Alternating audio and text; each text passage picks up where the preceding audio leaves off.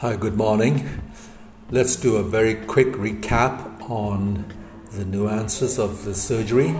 Remember that at the end of the surgery, you've got to put a cinch suture with 4O nylon from alar points, point 1 to point 2. Do it from inside. Okay, the incision of the new lip is not on the white roll but 1 millimeter above the white roll so that this would prevent uh, migration of um, the mucosa to the skin.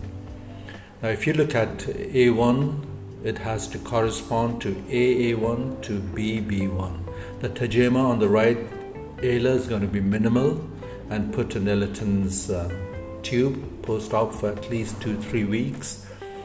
The mucosal flaps you can see, the central and the lateral are straightforward, like we wrote in our user guide.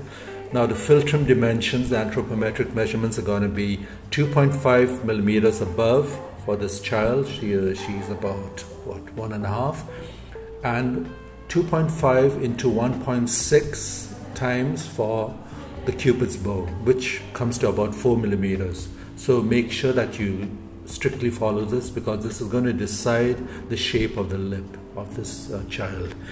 And uh, in the same way, the cupid's bow is not on the white roll but one millimeters above. So XO to X1 in the diagram, which I've sent you by WhatsApp, is the new cupid's bow. So that's one millimeter above the white roll. Now, if you look at the muscle in the diagram, you see that the muscle flaps have to be detached from the piriform rim. This is because we want a good functional repair. The muscles should be detached superiorly. You get a long muscle flap and you can sort of um, join them in the middle. This will give you a very good repair. Close it with a, a trio vicryl or whatever you have.